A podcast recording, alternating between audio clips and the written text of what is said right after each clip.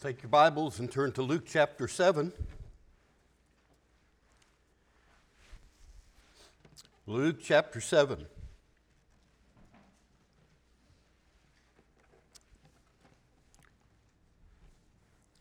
I invite you to follow along. We're going to look at the first 10 verses first.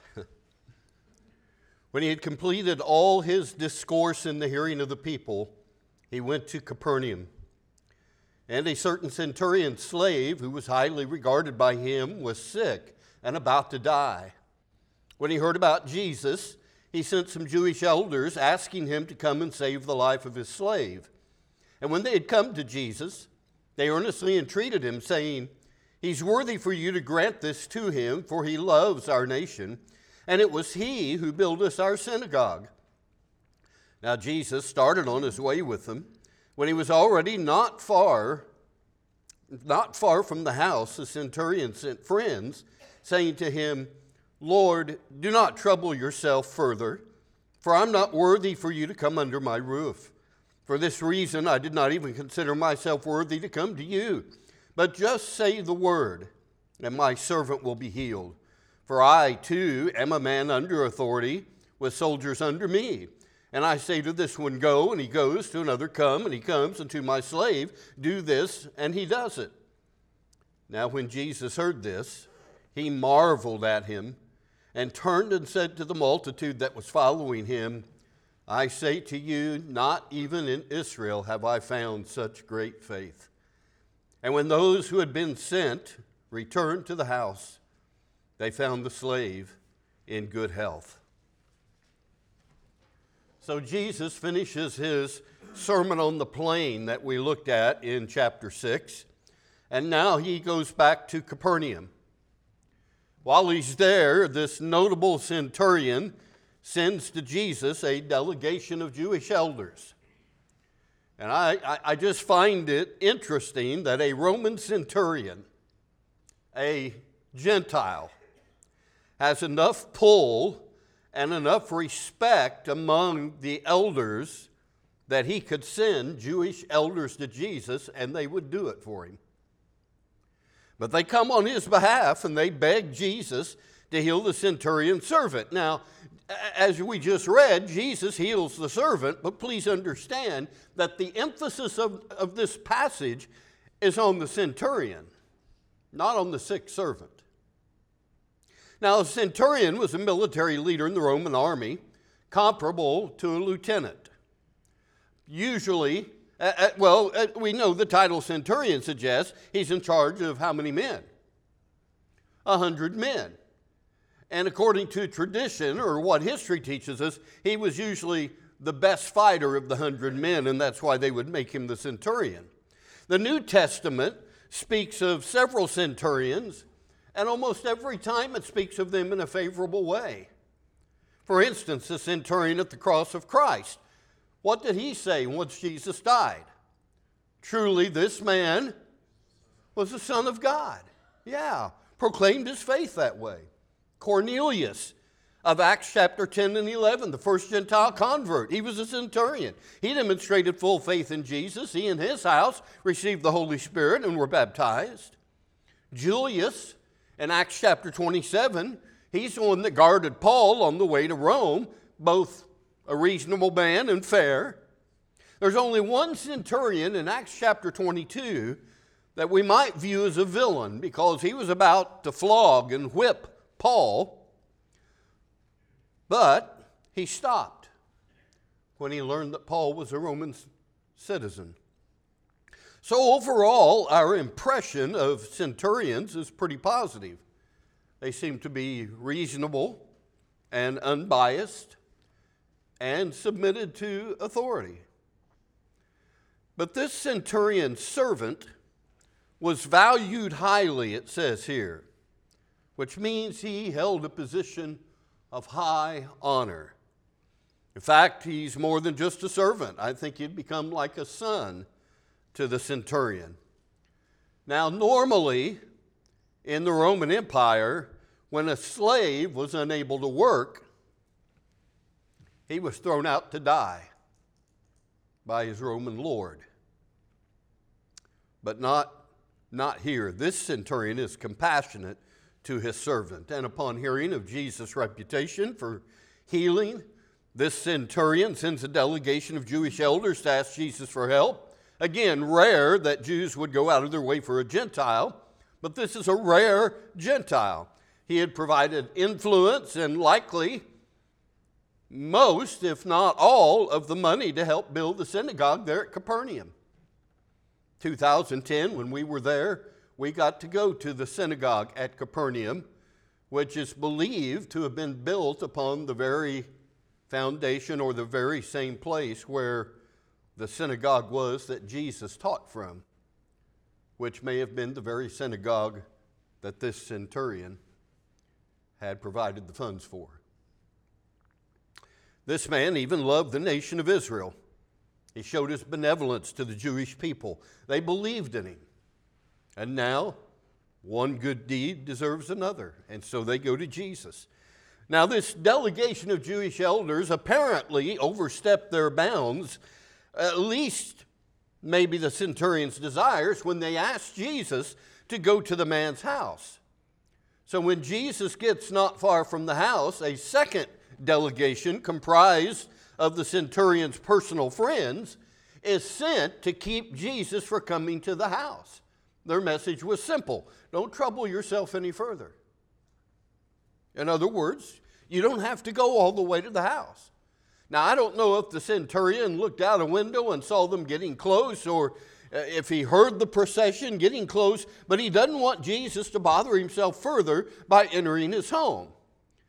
I don't think he's just talking about the trouble of coming that much further into the house. I don't think he's talking about the fact that maybe his wife hadn't cleaned up the living room yet or whatever. I don't think it's anything like that.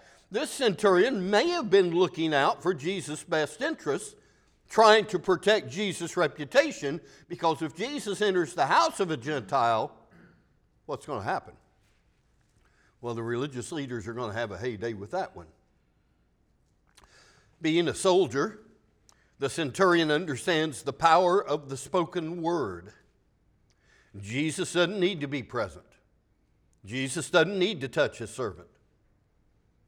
All Jesus needs to do simply is give the command, speak the word. And the centurion believed that his servant would be healed. That's the nature of authority. He believed that Jesus could heal his dying servant without even coming into his home. Now, really, there's no precedent for believing in distance healing, save the one incident when Jesus healed the nobleman's son in Capernaum, when Jesus himself was 20 miles away in Cana. Maybe this centurion had heard about that. I don't know. Nevertheless, his faith is astounding. And so he sends these words to Jesus by way of his friend, saying, Hey, I say to this man, go, and he goes, and to this one, come, and he comes, and I know all you have to say is be healed, and he'll be healed. That's the faith he's expressing. He, he makes that keen comparison between his military position and the spiritual position of Jesus and his Father. So when Jesus hears this, it says there in verse 9 that Jesus marveled at him and said to the multitude following him, I say to you, not even in Israel have I found such great faith. There's only two times in the New Testament where it says that Jesus marveled or was amazed at someone. He marvels here at the incredible faith of a Gentile. And in Mark chapter 6 and verse 6, in Nazareth, he marveled at the lack of faith of his own countrymen in his hometown. Isn't it interesting that the Jews who had the scriptures would lack faith, while the Gentiles would demonstrate great faith without the scriptures? I believe this centurion saw himself for who he really was. He was conscious of his own sin, and I think he saw Jesus as Jesus really was, the Son of God. I think he reasoned that one who has the power over life and death, someone that can heal with a word, must be divine. And if Christ was divine, then he, a Gentile sinner, was unworthy to have him come into his house, was unworthy to even meet him. This passage, I think, reveals two essential components of Christian faith. One is knowing who Christ is, and the other is knowing who we are. Do you know who and what you are? I pray that you do. Do you know and believe that you are unworthy? Do you know that according to Isaiah 64 6, that all of us have become like one who's unclean, and all our righteous acts are like filthy rags? You see, we got to face the truth that apart from the grace of God, our hearts are desperately evil. And self tends to be at the center of our universe, and therefore darkness can reign within us. The reality is that you and I, just like the centurion, we're not worthy. No one is.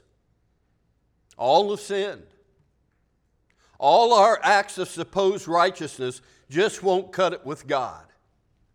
And your only hope is the love and grace of Christ. So, do you know who and what you are? But even more importantly, do you know who Christ is? Because Colossians 1:15 says, "He's the image of the invisible God, the firstborn over all creation, for by him all things were created, things in heaven and on earth, visible and invisible, whether thrones or powers or rulers or authorities, all things were created by him and for him. He is before all things, and in him all things hold together. And he's the head of the body, the church. He's the beginning and the firstborn from among the dead, so that in everything he might have the supremacy. That's who Christ is. And do you see him as your Savior?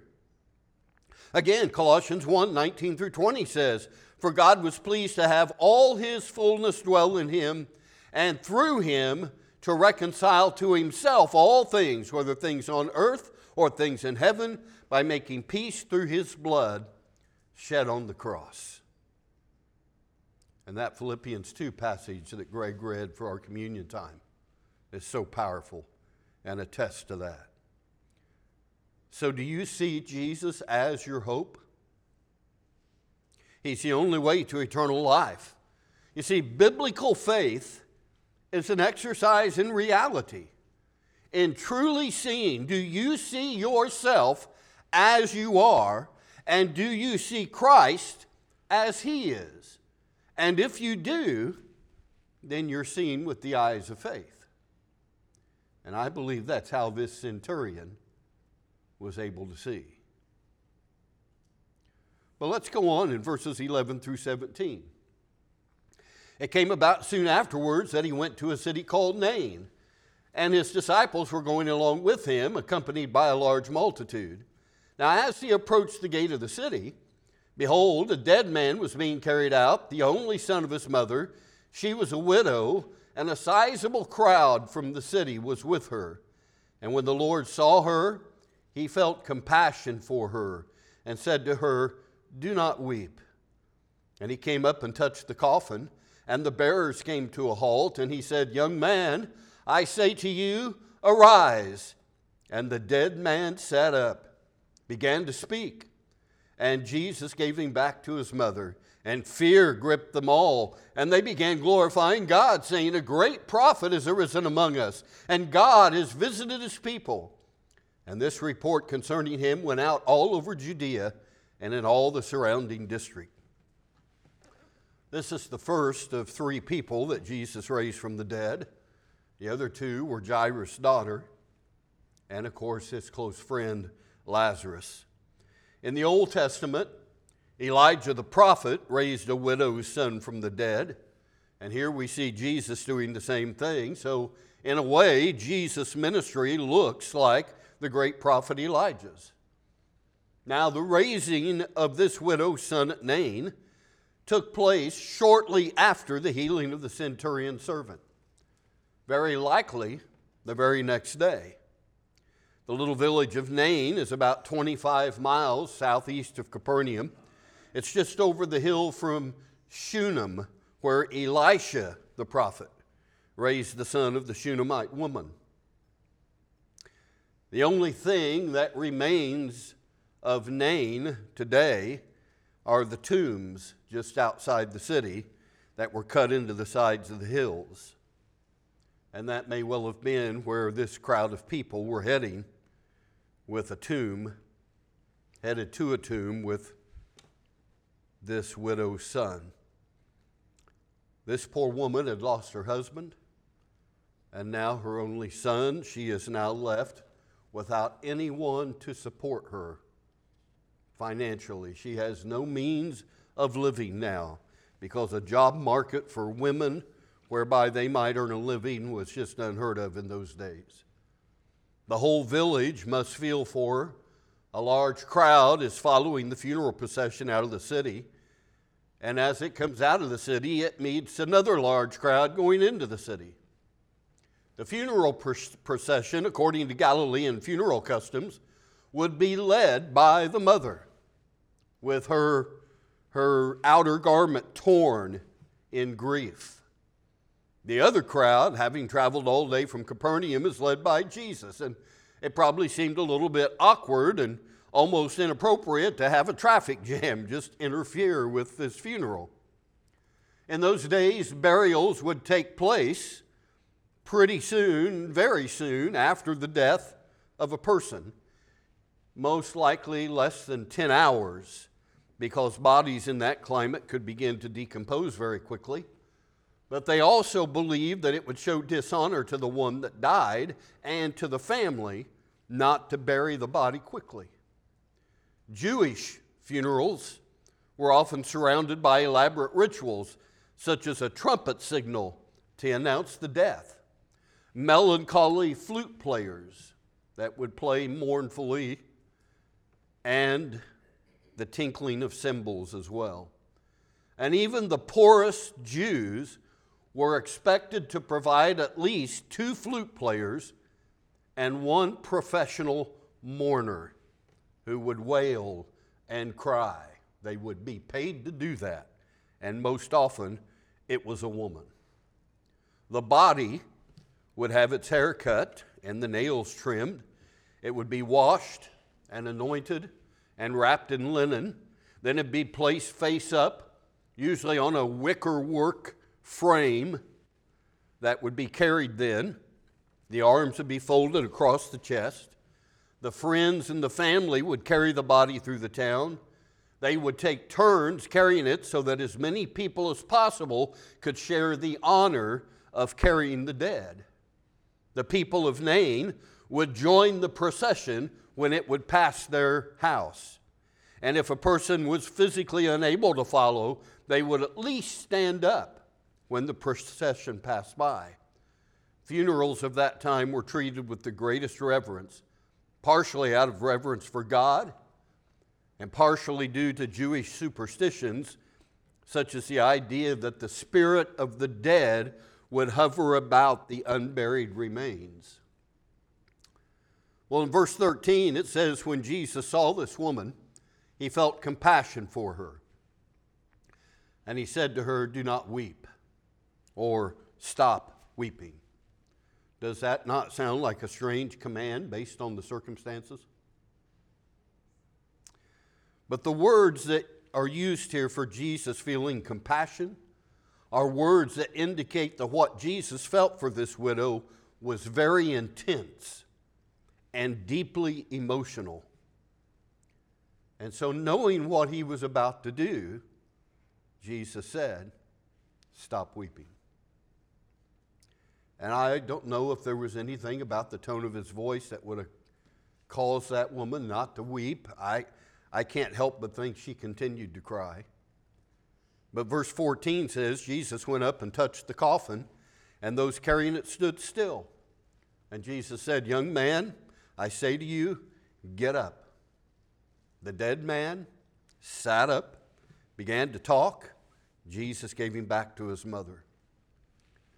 Now, under normal circumstances, no Jew would have done what Jesus just did. There was no greater defilement for a Jew than to touch a dead body. But do the rules apply when the corpse comes back to life? Needless to say, I don't think the rabbis had any regulations to cover those circumstances. And the pallbearers are so shocked that someone would come up and touch the coffin, they just stop in their tracks. But at Jesus' command, the young man sets up and begins to talk. Now, morticians and undertakers can tell you some pretty eerie stories about a body setting up or moving due to gases that might still remain in the corpse, but I don't know of any of them that can tell you that one sat up and began to talk to him. All right? And I can't help but wonder, my warped mind, I guess, what did he talk about? I mean, he began to talk. What did he talk about? I mean, what did he say? Was it, where am I? Why am I dressed like this? What do you guys think you're doing? I don't know. Or was it, boy, that was a good nap? Or, you'll never believe where I've been. Or maybe, with his mother right in front, Mom, what's wrong? You look so sad. I have no idea, but I can't help but wonder what did he say? What did he talk about? Because the Holy Spirit didn't inspire Luke to record that, okay?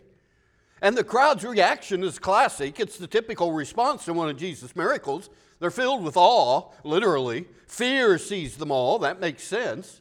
But then their fear gives way to praise, and they realize that Jesus is a great prophet with power that rivals even Elijah. And through Jesus, they realize that God has paid them a visit. That is, God had come to take care of their needs. And this declaration of the people in verse 16 is just thick with messianic implications. And the news of this event spread throughout the Jewish territory. And what do you think the mom's doing right now? Probably still crying, don't you think? But now, not tears of loss, but probably great tears of joy. And by the way, folks, this is a picture of our future as well. Do you get that? Don't miss that. Paul writes in 1 Thessalonians 4 16 through 18, the Lord himself will come down from heaven with a what? A shout, or your Bible may say with a loud command and with the voice of the archangel, with the trumpet call of God. And what happens?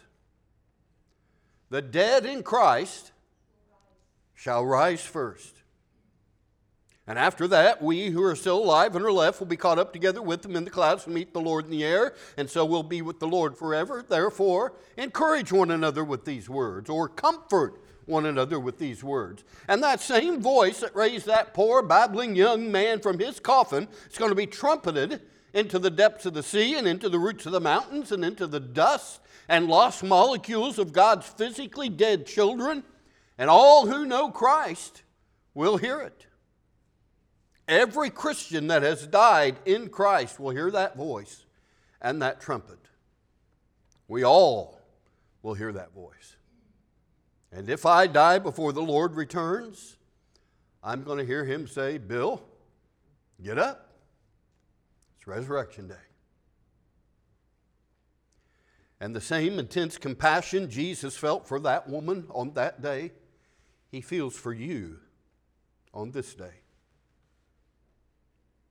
And that's why he went to the cross to die for your sins, becoming obedient to death, even death on the cross, as Greg shared in Philippians 2.